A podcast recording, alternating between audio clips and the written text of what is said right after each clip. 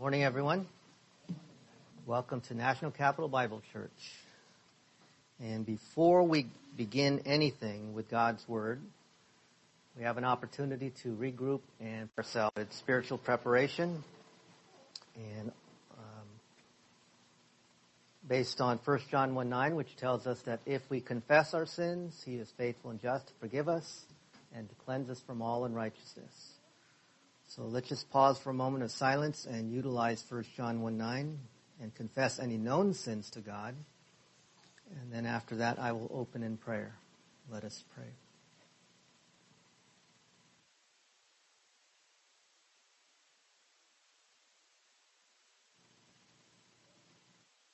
Father God, what a privilege it is to be able to assemble together with the family of God. We know how important this is, not only to bring you honor and glory. You, your son mentioned that we will worship you in spirit and in truth, and that's what we attempt to do each and every week when we assemble. The scripture says to not forsake the assembling of saints as well. And before we look into your word, we named our sins to thee, recognizing that we need cleansing. And so now, Father, we ask that you would help us through the agency of God, the Holy Spirit, to examine your word this morning, recognizing that it's it is God, the Holy Spirit, who illuminates the truth of your word. And we ask and pray these things in Christ's name. Amen. The call to worship this morning is taken from Psalms chapter one, one of my all-time favorites, because it starts off with chapter one, kind of helps us to reset and shift gears and recognize who we are in God. Not only that, but uh, reminds us of our, we should associate with, and what happens when we associate with the believers as opposed to the unbelievers. Chapter one of Psalms, beginning with verse one, is very clear.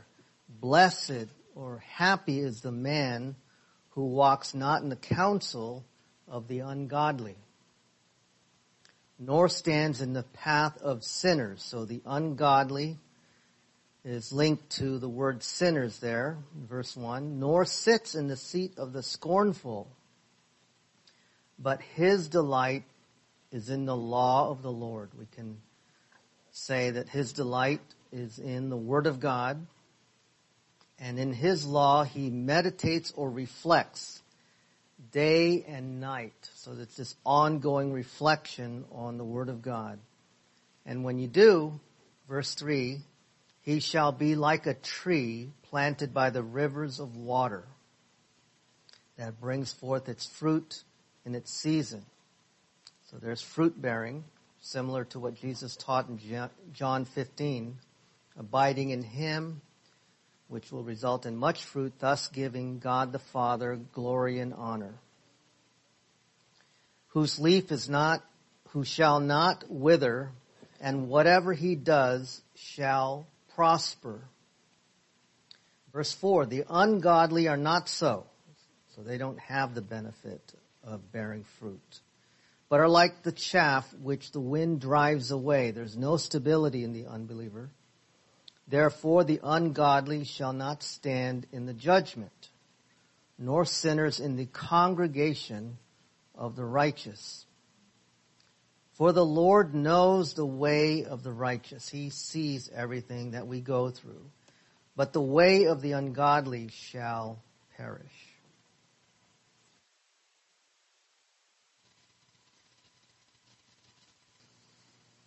As you know, the Bible says, for God so loved the world that he gave his only begotten Son, that whoever believes in him should not perish but have everlasting life.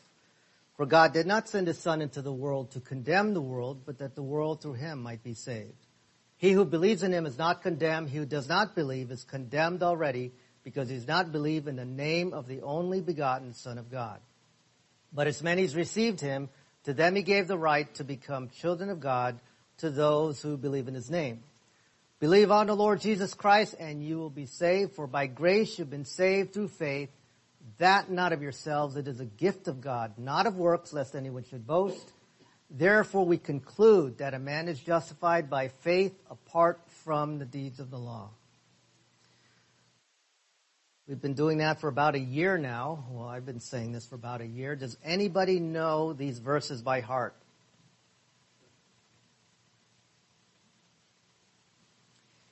Those are the verses that can lead someone to Christ. And as you know, repetition is the key to memorization. I do that for a specific reason, because those verses encompass the salvation package, one, two, and three, beginning with sal- phase one. So I encourage you to learn them as I'm saying them, because when we are out in the field, we sometimes will say, oh, what's that verse? Um, you know, believe on Jesus. But those verses are designed to lead someone to Christ. The simplicity of the gospel. That's what God paid for with his son. This morning, we're going to continue through James, because as you know, I've been covering phase two salvation under the category of basics, because I believe that that belongs there. Basics are just principles that we should be familiar with. And I sometimes think that we often miss what the text says because we're so familiar with it. When we talk about phase two salvation, I'm sure that is something that we're all familiar with, right? Phase two is what? Saved from the power of sin. So how many of you struggle with, with sin aside from myself? We need deliverance from sin. And James is loaded with phase two material. It's focused on putting faith, uh, feet to faith, the application of doctrine. And so we're going to move through this. I'm not going to stay on each verse too long because we've gone through it already, but you know me, I'm into repetition. I believe in repeating things from time to time. And maybe that bores some of you, but I assure you that's how things are memorized. Think, for example, the gospel accounts. How many gospels are there? How many times have you said, oh, I read this in Matthew when I read Luke? Or maybe you've read Math, uh, Luke and you said, oh, isn't this in Mark? Have you ever come to that conclusion that I read this before? Well, God believes in repetition, and he has chosen to repeat things in the Gospels themselves. So we're in good company. So now um, let's go back to this verse here.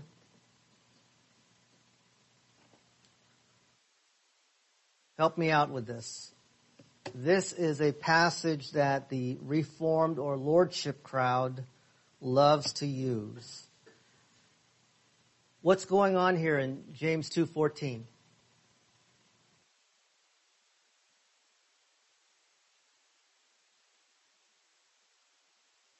What does it profit, my brethren, if someone says he has faith but does not have works? Can faith save him?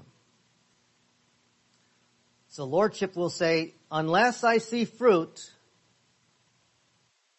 you probably had a head faith but not a heart faith. Have you heard that before? You miss heaven by this much. twelve inches. It should have been a heart faith, not just a head faith. You heard that before. This is one of the verses that they use all the time. Please look at it closely. What is it saying here? Since we covered this last week, you should know this, right? You're scrambling for your notes. But you should know this. Because someone will open this and say, well, Marty, if someone says he has faith but does not have works, what good is it? Right? So let's try to work with this. It's just one verse, and then we'll move on. What's the benefit? Let me reword it. What's the benefit if, my brethren, believers, if someone says he has faith, but he doesn't have works? Can faith save him? What's the word save mean? Deliver, right? Can faith deliver them? This is coming from James. What's the benefit? You have faith, but you don't have works. No spiritual connection. So, oh, production. Okay, so help me understand this. So no production. So what does that mean? You're here only, but not a doer. Is that what James was arguing in chapter one? What did he say? Doers, be a doer, not a hearer only. So that we're going to follow the argument through chapter three, okay? Chapter one, what did we learn in chapter one? The very opening. Huh? He's, he's talking to brethren. What was that, Hal? Count it all joy. When what? Various trials. You go through trials today? This week? This month? You're going to get hit with all sorts of trials. So God's word is already telling us. Bank on that. Count it all joy when you get hit with various trials. Why? You're going to build up your endurance. And what's that, Laura? It produces endurance. What does?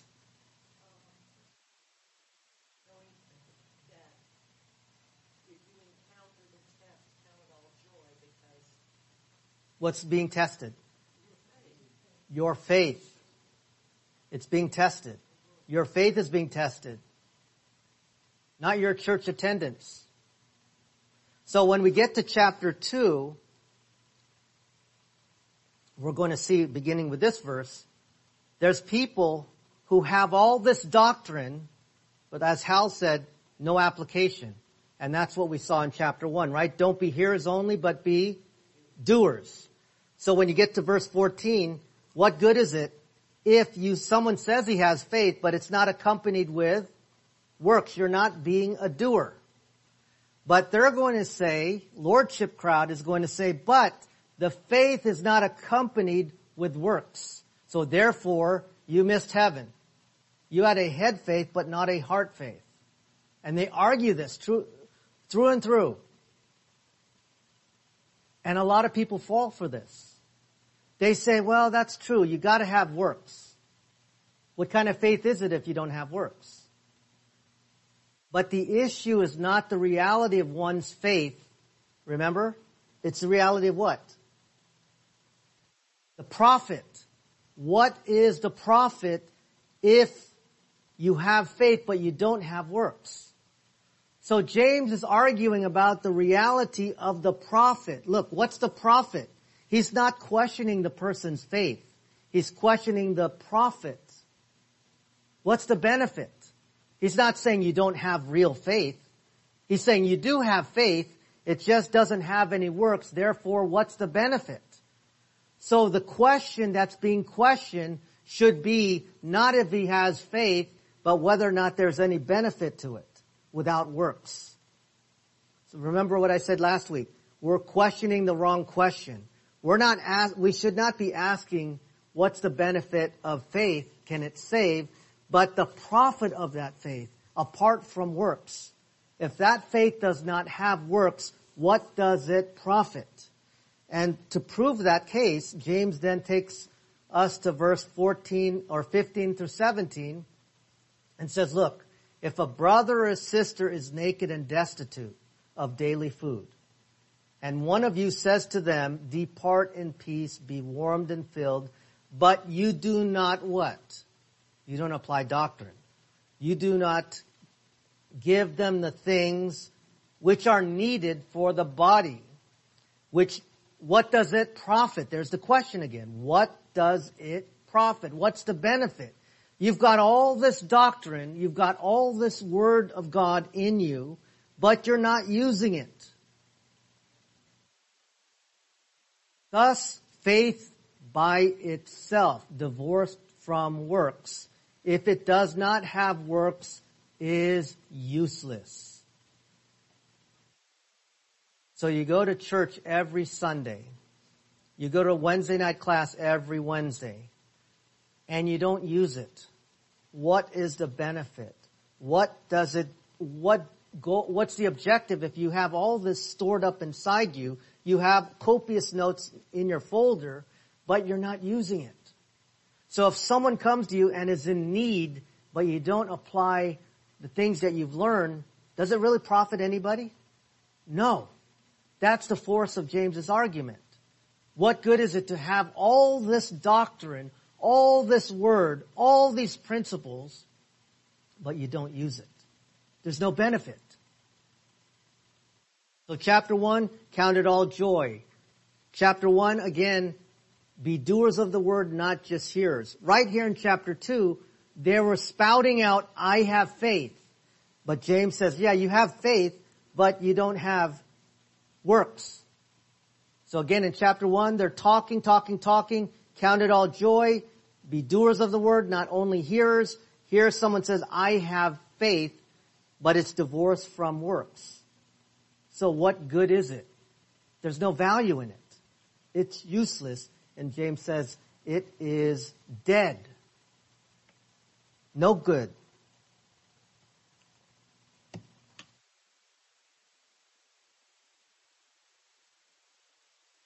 Now we we left off with this last week. This is the last verse that we left off with. Remember, even so, the tongue is a little member and boasts great things.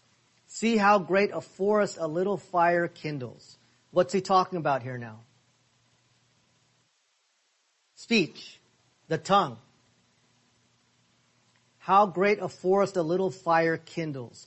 The tongue is what? A fire, a world of iniquity or evil. The tongue is so set among our body that it defiles the whole body and sets on fire the course of nature, and it is set on fire by hell. Is that true? It's set on fire by hell itself? We're going to see that it's not actually from hell itself, but I think this is going to dovetail into showing us the different viewpoints, the human viewpoint and divine viewpoint, and how it's diabolical. So it's originating from the adversary himself. So we saw in two fourteen, faith. You're saying you have all this faith, but it's not accompanied with works. When you get to chapter three, we're, remember in the opening of chapter three, not all of you should become teachers. Why? Because that was the habit of them. They would going around and they would stand up and teach. They would say whatever they would want to say and think that they're, they were arrogant. And they were saying, well, this is what it says. This is what the Bible says. When in fact, they were, there was a lot of arrogance behind that. And James says, look, not everyone should become teachers like what you guys are trying to do. Why? Because there's a stricter judgment for those who are teaching. A stricter judgment, the opening of chapter three. And now he's going to address the mouth, the tongue, the speech. And we saw earlier, last week, that you can control a horse, you can control a ship, but guess what? You can't even control your own tongue. And he says, by the way, if you can control the tongue, you can control the entire body. Isn't that interesting? We're going to see that again in just a moment. If you can control your speech, then you can actually control your whole body. That was in the previous chapter, or previous verses, where we saw that.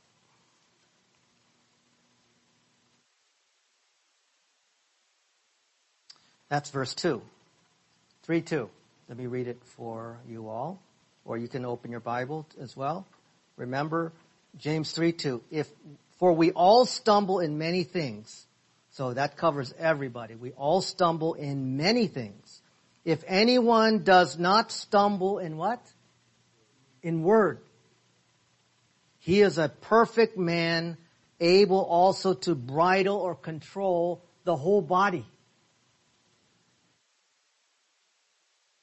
That's quite telling. If we stumble in all kinds of things, if anyone does not stumble in word, he is a perfect man, able also to bridle the whole body. Remember, I pointed out as well that the word man here is not anthropos, which is generic for man and woman. It's anir. Where I was saying that because anir is specifically to a husband, a particular man, not general anthropos, this could be talking about qualities of a good husband. So if a person, if you have an anir who is not stumbling in word, but I, I think contextually he's talking about all of us, but because of the word, the choice word that James used here, it's very interesting that it, it almost looks like James is saying, well, if you want to find the quality of a good husband, he's going to have a good, he's going to have control of his speech. And how many times have we seen in marriages today where husband and wives, they don't control their speech. And so when they talk to each other, they sometimes say things that they regret. They get into a squabble and they say, oh, you son of a, oh, no, you. It goes back and forth, back and forth, and we say things that we regret later on. So it looks like James is saying that in verse two, we all stumble in many ways, but someone who can control his speech, he is a mature individual, a mature man, or anir. He's a perfect man, able also to bridle his entire body. So now three, five, and six. You see the idea of self-centeredness right from the get-go, the opening of verse five. Self-centeredness and boasting. Even so, the tongue is a little member and boasts great things. So there's this idea of self-centeredness and boasting. He's, James is zooming in on the contents of the tongue. And notice James says it's full of iniquity, or another word is evil. But the tongue is a fire, a world of evil.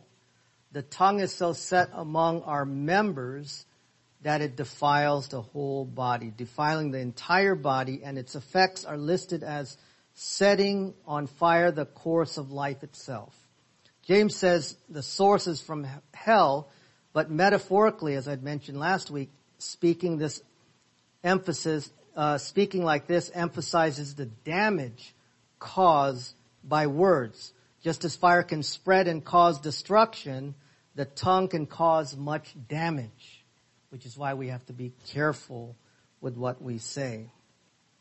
While not literally from hell, we're going to see later on that James will later on label human viewpoint as originating from the devil himself. Then he moves on in verse seven and eight. Notice this. For every kind of beast and bird of reptile and creature of the sea is tamed and has been tamed by mankind. So it looks like mankind can control Fido more than he can his tongue. Another way of putting it, right? I was trying to think of a nice doggy name. I was going to say Hannah, but I didn't want Bill to get uh, the wrong idea. I'm not saying, but um, Fido. Notice the four categories of animals mentioned here. Every kind of beast, every kind of bird, every kind of reptile, every kind of creature of the sea. Have you, any of you been to SeaWorld in California? Orca, the killer whales, can jump up, hit a bell, and swim away. They were tamed and controlled and taught how to do that. Look at what the scripture says, what James says. Every kind of beast and bird, reptile, and creature of the sea is tamed and has been tamed by mankind. So there's four categories of animals here, and I specifically um, highlighted the words tamed. That's the Greek word damazo. It's both in the present tense and the perfect tense. Present tense is tamed, present tense, has been tamed, perfect tense. And the difference is present tense, it's ongoing. Ongoing, every kind of beast, every kind of bird, every kind of reptile, every kind of creature of the sea is currently being tamed. And when it's in the perfect tense, it talks about what has been successfully done in the past, what future results. It's reminding us that in the future we'll see successive results in the same way.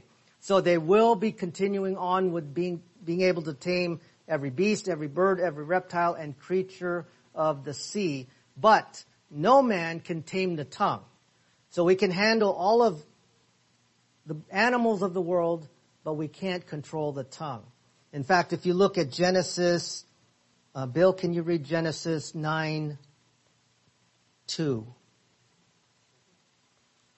Old Testament this time.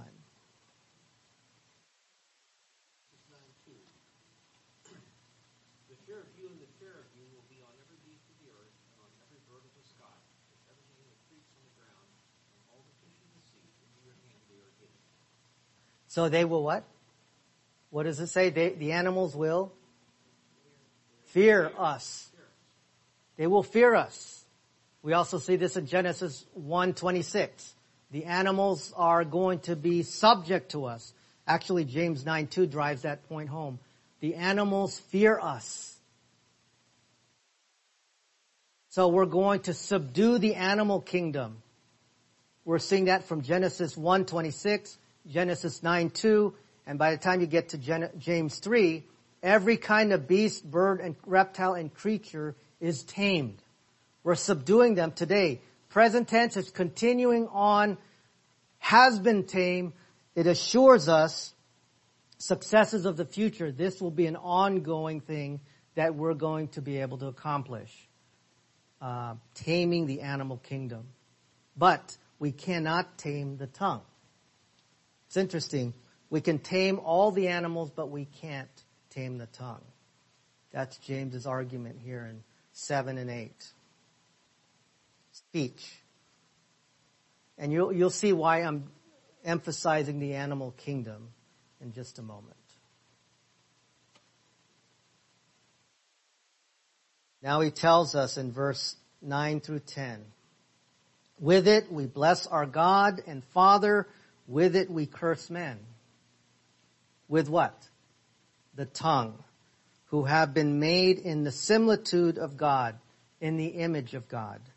Out of the same mouth proceed blessing and cursing. So James is saying we use the same instrument to offer praise to God that we use to curse the driver who cuts us off. What do we call these? Uh, in California, we call it freeways. Is this called the expressway? Freeway? Okay, so someone cuts you off. We can use the tongue to either give God honor and glory. We bless our God and Father, and we also curse men who have been made in the image of God. That's verse nine.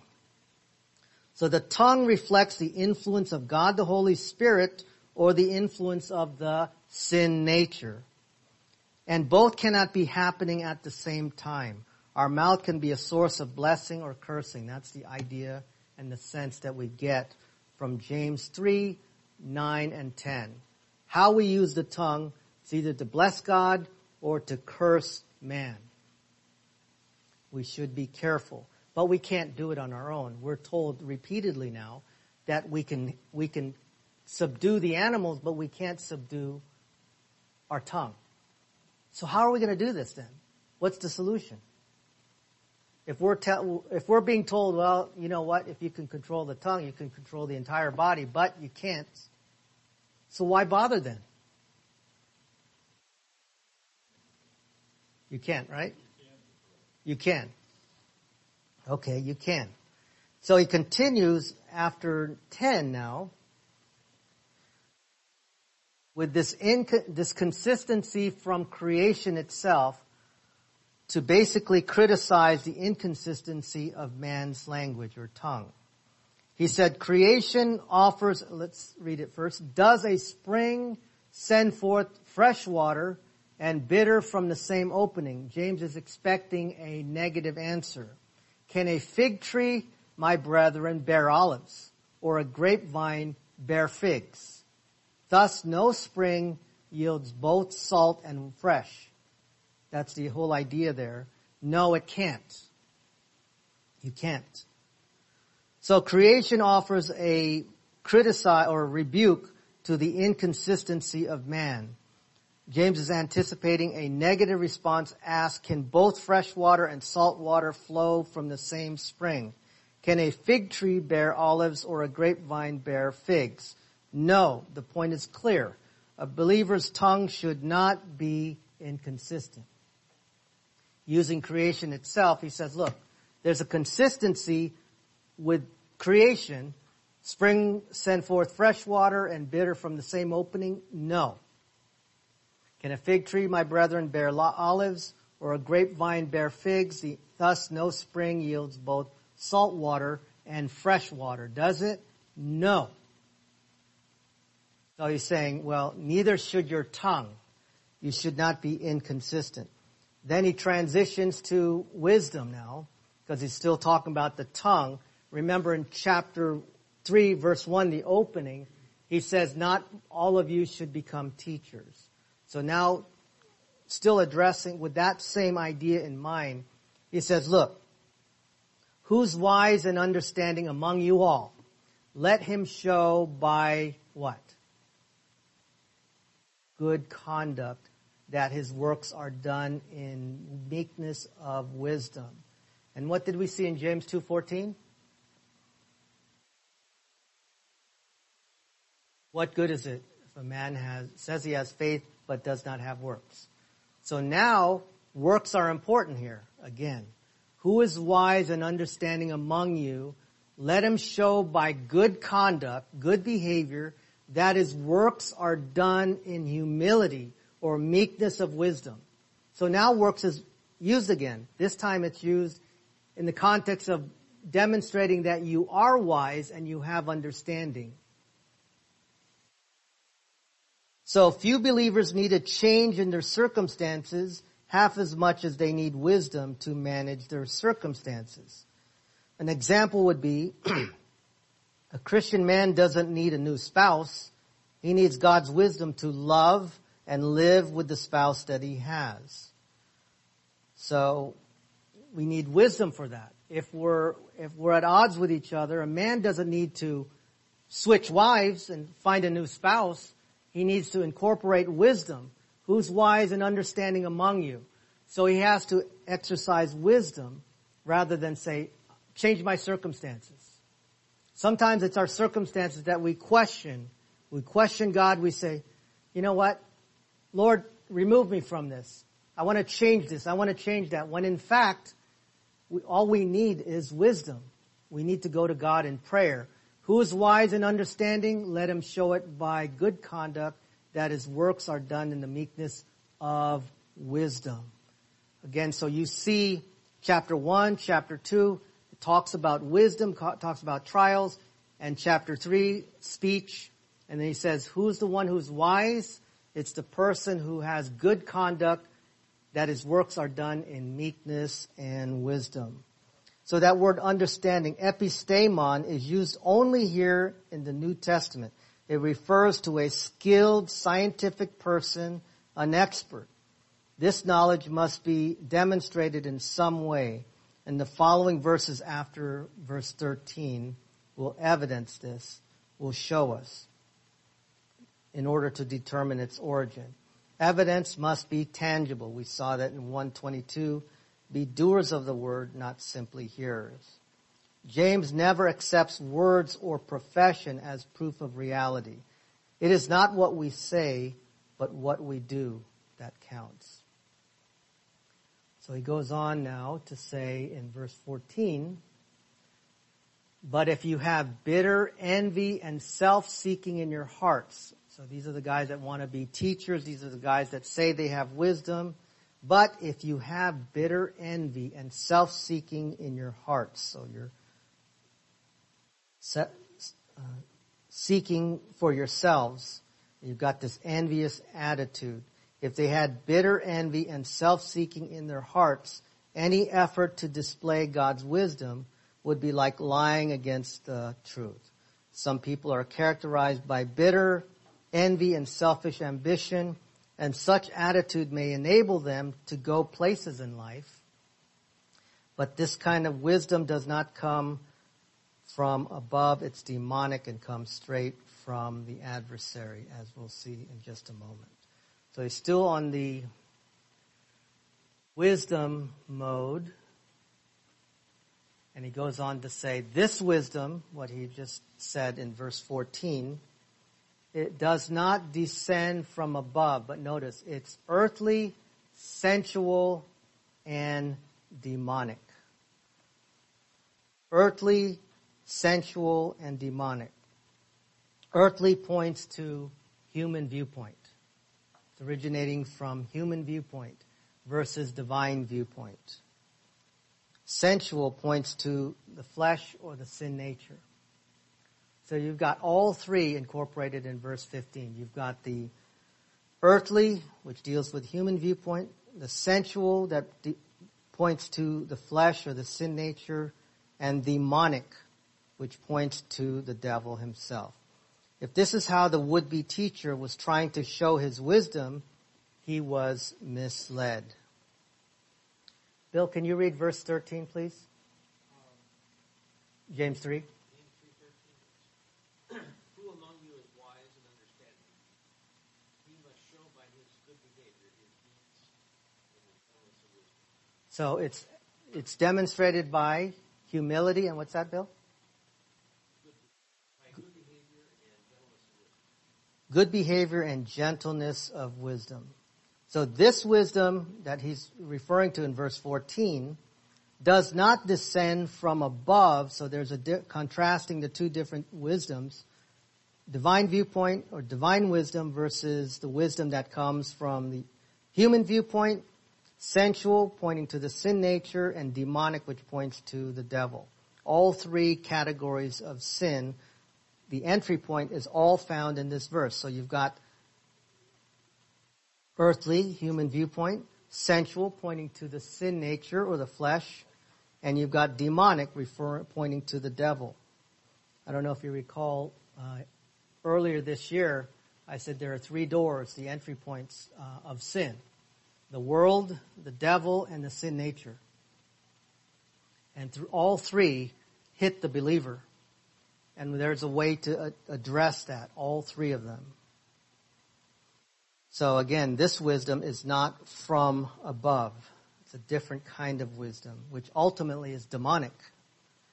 So if we, we talk about this divine viewpoint versus human viewpoint, the earthly or the human viewpoint ultimately arrives or originates from the devil himself.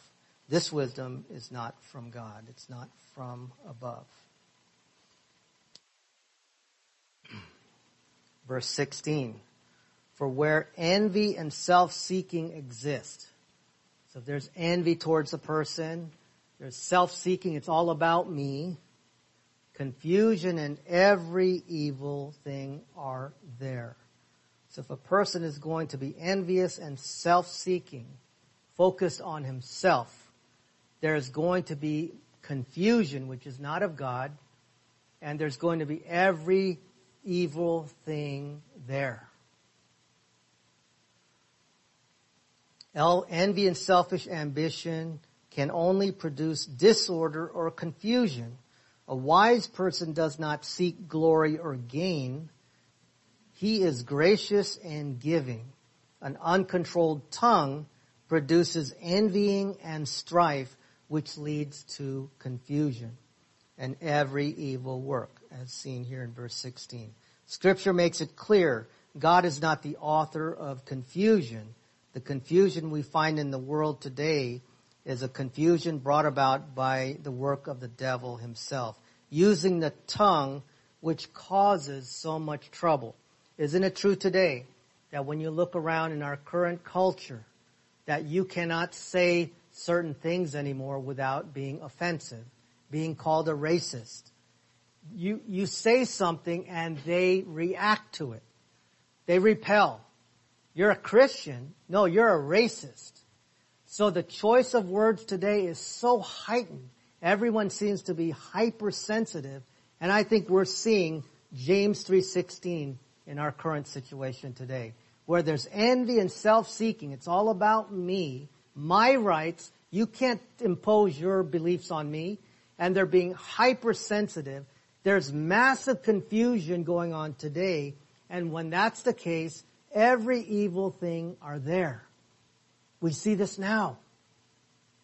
Everything is heightened, hypersensitive today.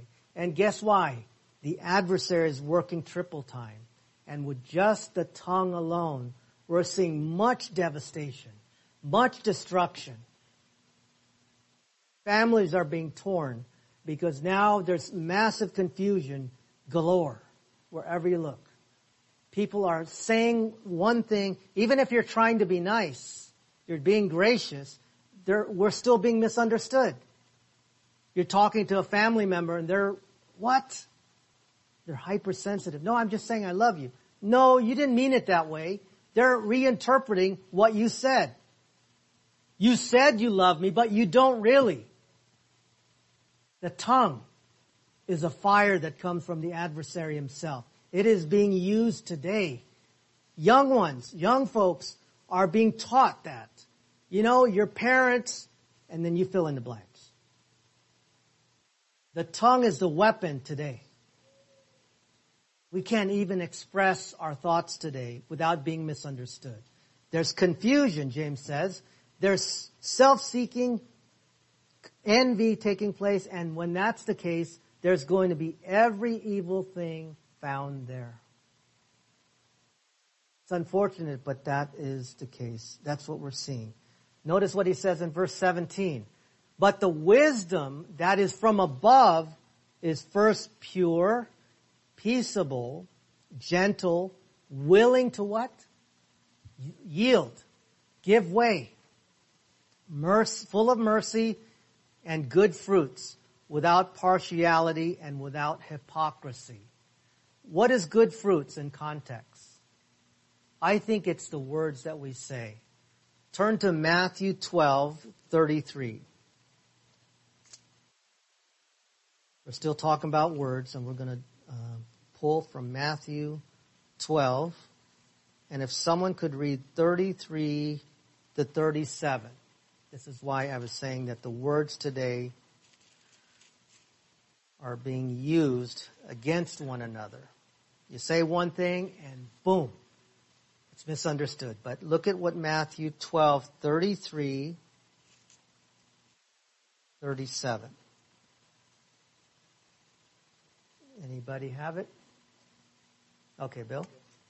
Either make the tree good and its fruit good, or make the tree bad and its fruit bad. For the tree is known by its fruit.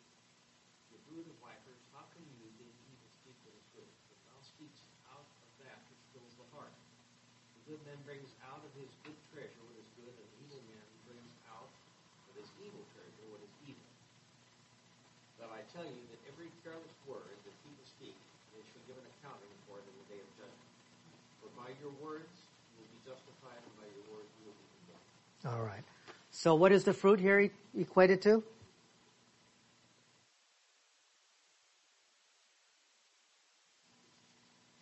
Right, Laura. Speech.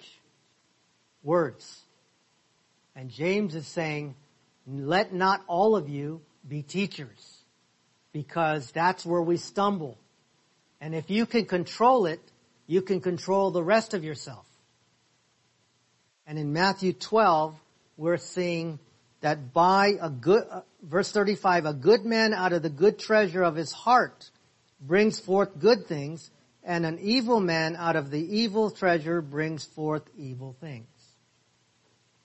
But I say to you that for every idle word men may speak, they will give an account of it in the day of judgment. For by your what? Your words you will be justified, and by your words you will be condemned. So if we link that with James, we have an example of using words properly. James has told us the words that we utter should be supported with good works. Done in what? Humility. And remember in chapter two, someone says he has faith, but he doesn't have works. What good is it? What's the prop, what's the profit if he's got, he says he has faith, but it has no works? to buttress that. It is dead. When you get to chapter three, wisdom, good works, proper speech, if you can c- control your speech, you can control the rest of yourself. And thus what we're seeing thus far, wisdom that is from above is first pure, then peaceable, gentle, willing to yield, not insisting in one's way, full of mercy, good fruits, which is what we saw in Matthew twelve, good words, without partiality. What's partiality mean? Favoritism. Favoritism. Without favoritism and without hypocrisy. Without hypocrisy. The pure word refers to the characteristic of shrinking from contamination, pulling back from contamination. Peaceable means one always seeks a peaceable solution to a problem. To be gentle means to make allowances for others. Chapter three is loaded with our speech. If we use it incorrectly, there could be massive confusion, envy, self-seeking, and it's not coupled with humility and good works. It amounts to nothing. In fact, it's just going to cause confusion. And what does it say in the previous verse? Every evil thing are there. For where there's envy and self-seeking, I want this. I want a benefit. I want to be heard. Instead of yielding and you're insisting in your way, there's going to be confusion and every evil thing there. There's going to be a colliding of the wills. There's going to be a colliding of personalities. But instead, we should be the wisdom that's from above. What's that mean when it says it's from above? From God. You want to see what the wisdom from God looks like? It's first pure, then peaceable, gentle, willing, willing to what? Yield, full of mercy, good fruits, good speech, without partiality, without favoritism. I'm not, this is not my favorite son. Both of them are my sons. These are all my girls. They're all favorites of my, these are, they're all my favorite. Not the oldest one is my favorite because they were the first. We see this all the time. Full of mercy, good fruits, without partiality, without favoritism, and without hypocrisy. That's the wisdom that comes from God. These are all criteria, characteristics of wisdom from above. There's no confusion, and there's not going to be every evil thing there. So now, if we can control the tongue, and we were just told through, throughout the chapter we can't, what can we do? How can we get control over our tongue?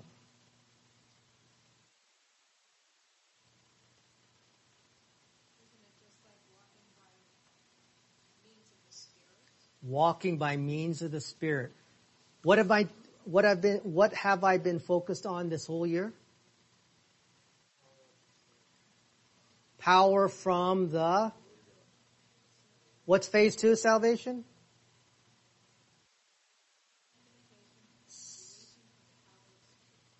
Being delivered from the power of sin. We were all told, we were all scolded just today. We have poor language. And if we could control our language, we can control ourselves. So now, what have I been saying all this year? We need to be delivered from the power of sin.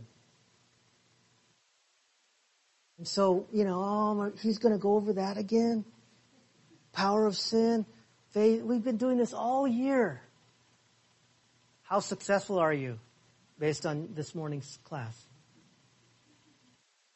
James tells us, I'm noticing that he says we could control reptiles, birds, creatures of the sea, but we can't control our tongue. Anyone beg to differ?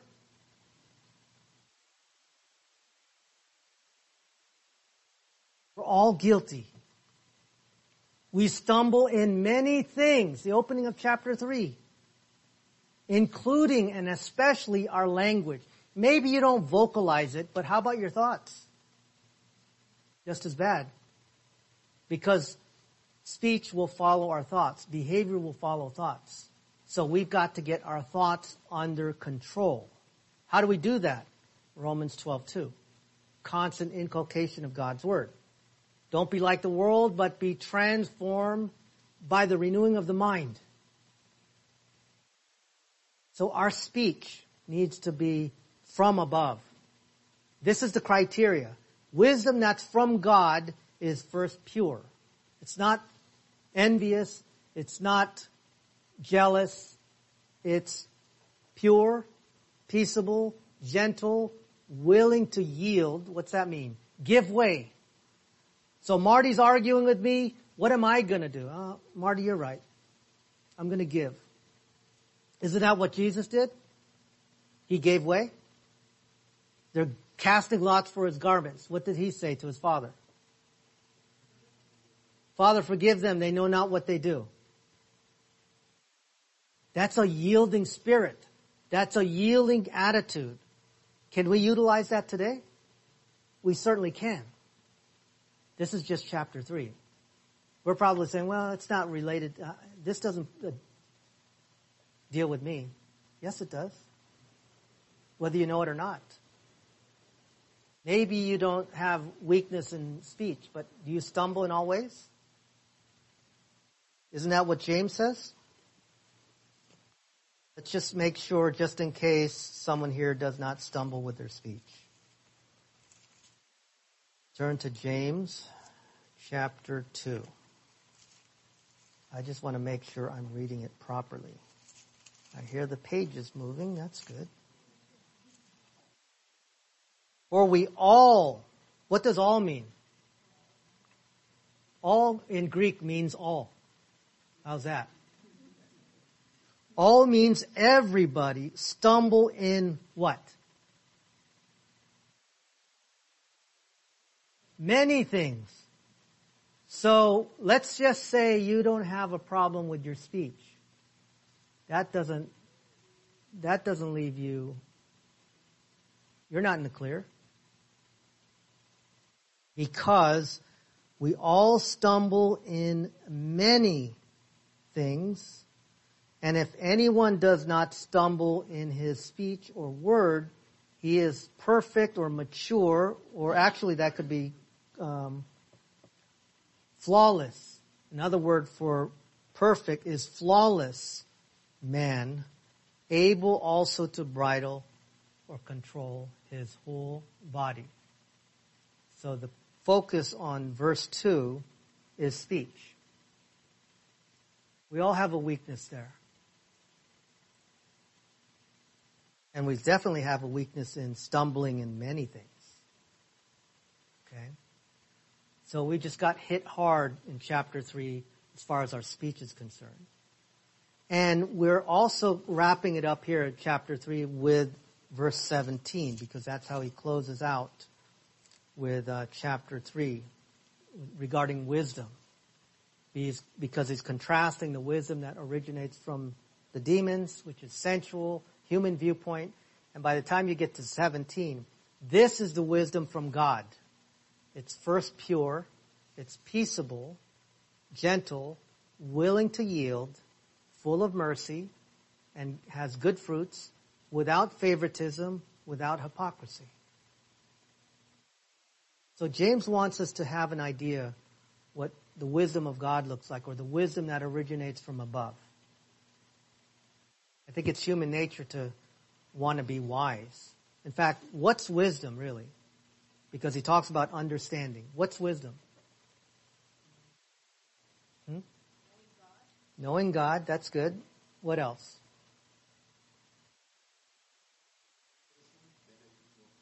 Very good. The application of knowledge, right? So it's the application of it. And what does James say? Don't be hearers only. Be doers. That's true wisdom, and it's peaceable, gentle, willing to yield, full of mercy, good fruits without partiality, without hypocrisy. You have all this, you're doing pretty good. So he tells us what this wisdom looks like by telling us in verse seventeen This is how, these are the characteristics of the wisdom that comes from above. We can aim for this, but it begins with the power of God, the Holy Spirit. Because chapter one is replete with you can't, you can't, you can't. You can't do this, you can't do this. We all stumble, so then why try? But then he tells us how it looks like. This is what true wisdom looks like. It's from above. Pure, peaceable, gentle. So think about this. What's the opposite of pure? Impure. What's the opposite of peaceable? Huh? Violent. What's the opposite of gentle? Harsh. What's the opposite of willing to yield? Stubborn, hard-headed. What's the opposite of full of mercy? Judgmental. How about having good fruits? No application.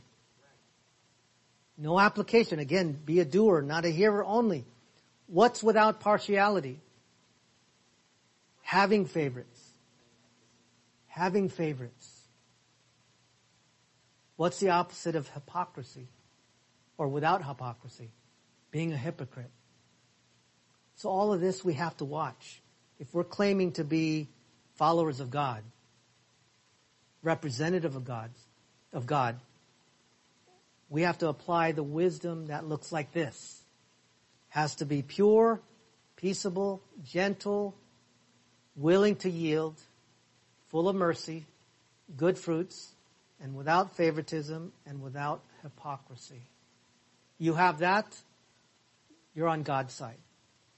You're applying His wisdom and His principles as set forth by the Word of God Himself. We always start with First John one nine, and there's a reason for that. That's a principle and a protocol that we know so well. But if we don't know this, these things that we've just read, sin of omission, sin of commission. What's sin of commission? You're committing, you're violating the principles from God's Word. What's the sin of omission? You're not doing God's Word. So you all know what James three is talking about now.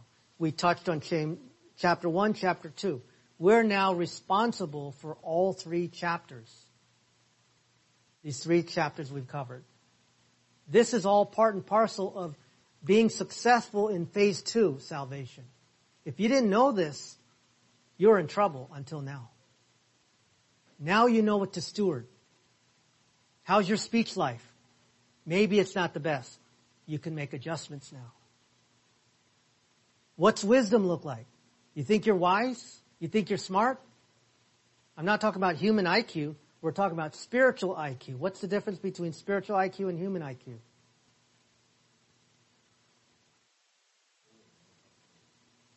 One comes from here, one comes from the soul. Can you accelerate your spiritual I Q? Yes, you can.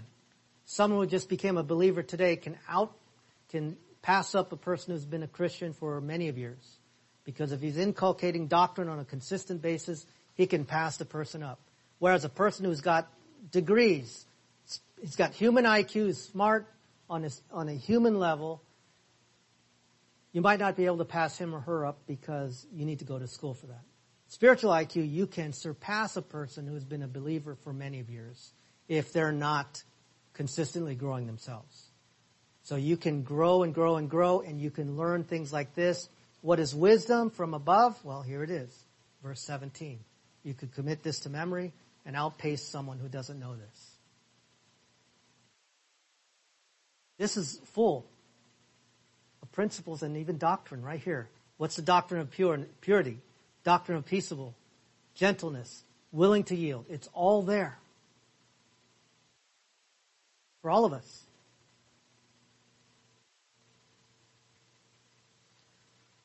So hopefully I didn't ruin anybody's day. But this is where we'll conclude. We are still going to touch through in the book of James because I, I think this is perfect to go through and add this to our phase two. And then in the near future, time permits, I'm going to take us through a, a topical study.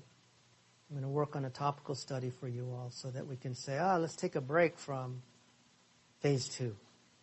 But I, I'm heavily interested in phase two because there's a lot of things there that I think the believer can benefit from, how to be delivered. And hopefully in the end, I'll be able to tie all of this together so that we have something, not just this in this sporadic and this this um, PowerPoint slide here, there, and the other, James, and these slides that talk about um, discipleship, believer, discipleship, faith, believe, faith, unbelief. So we'll be able to tie this together. But um, so hopefully you were able to pick something, get some benefit from this chapter three. And so having said that, let's close in a word of prayer. And if you need to confess your sins, First John one nine, you could do that as we close. Father, thank you as always for being gracious to us, even when we are not um, gracious to one another. We are grateful for the fact that we have examples of what true wisdom looks like and what faith applied with uh Faith accompanied with works looks like, and so we can make adjustments in our lives so that in the end, we're doers of your, of your word, not just hearers only. We know Jesus taught that the word of God applied will result in stability. It's like a person who built his house on a rock.